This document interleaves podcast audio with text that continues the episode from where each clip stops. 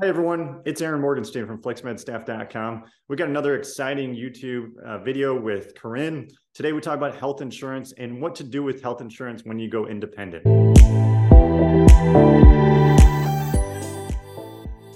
Corinne, when you went independent and you left your, the traditional job you had and left your employer, what were the options or things you considered about doing when it came to health insurance? And what options did you have and what options do everyone else have?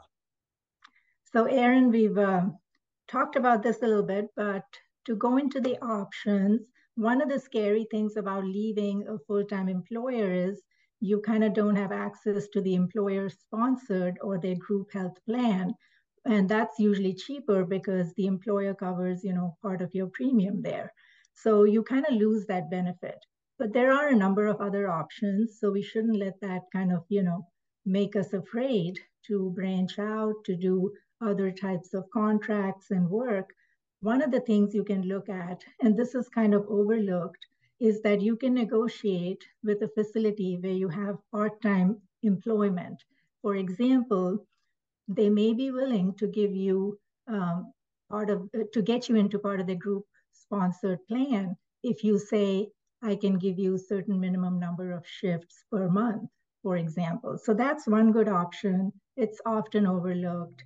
And then, you know, if you don't have that, we move into the next one, which is COBRA.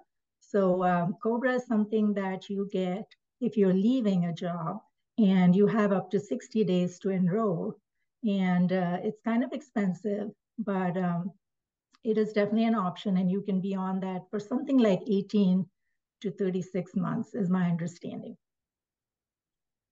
I agree. It's just it is expensive. So generally you're going to pay what your premium costs without the benefit of having the employer giving their per- percentage. So easily someone like me might be paying $200 out of my monthly check right but the employer is paying $400. So now I would be responsible for paying all that a month. So that would be $600 a month. And then Cobra charges a transaction fee, as I would call it. And I can't remember exactly, but I think it's like 2% or something, but it's meaningful. So it is more expensive than some people think because you clearly forget how much the employer is contributing to the cost of your premium or paying off your premium. What other options did you consider when you go independent? The other options that people can consider going independent is if your spouse or partner works and they have a health plan, uh, most often you can uh, get yourself added to that. So that's one option. And then the next one is you can look at the ACA marketplace um, because they have uh, options. In fact, uh, uh, Aaron open enrollment opens tomorrow, November 1st, and it goes through January 15th.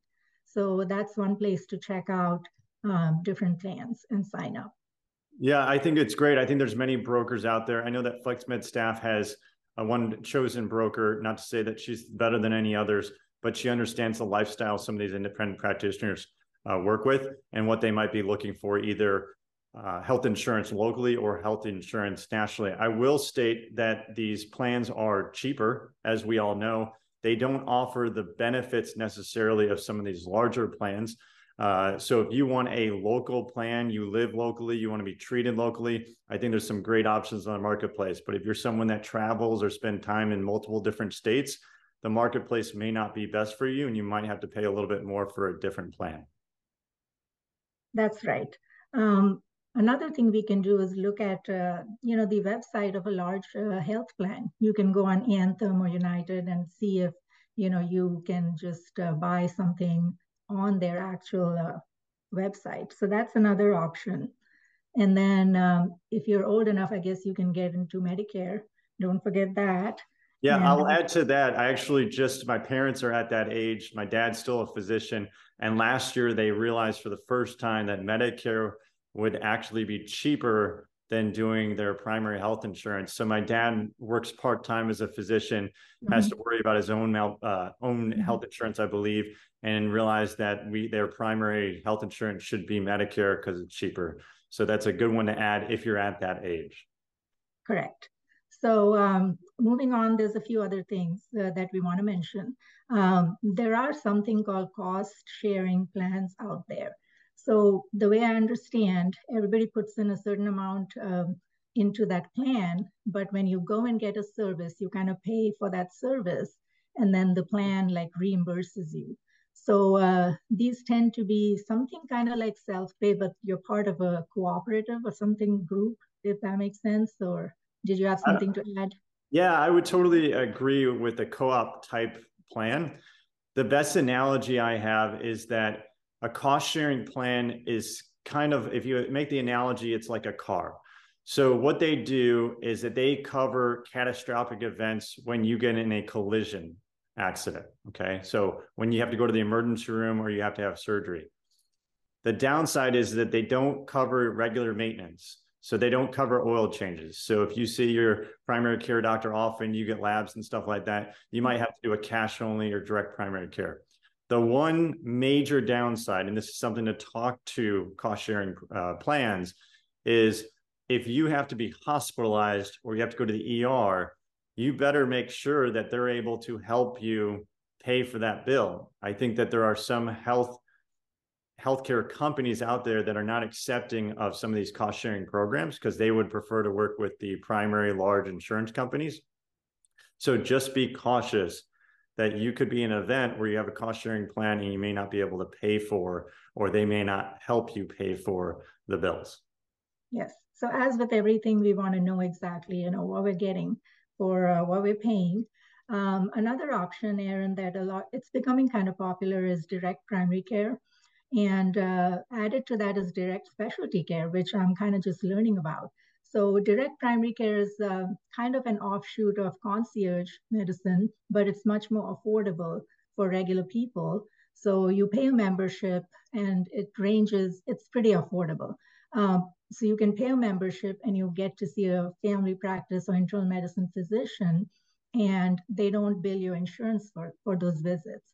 Uh, they can also do labs and certain other things that they have contracted cheaper so the insurance doesn't kick in. Now, if you still carry insurance, which you should, to combine it with your DPC, it's still a good idea, but you might want to get like a higher deductible plan so that if you end up in the hospital or something, then that would kick in.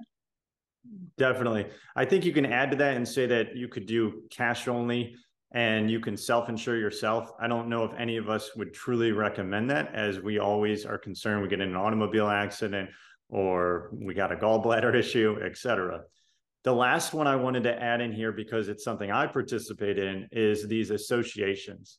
Mm-hmm. And so they're actually really powerful entities, especially as a sole proprietor or a small business such as ourselves, right? We are small businesses.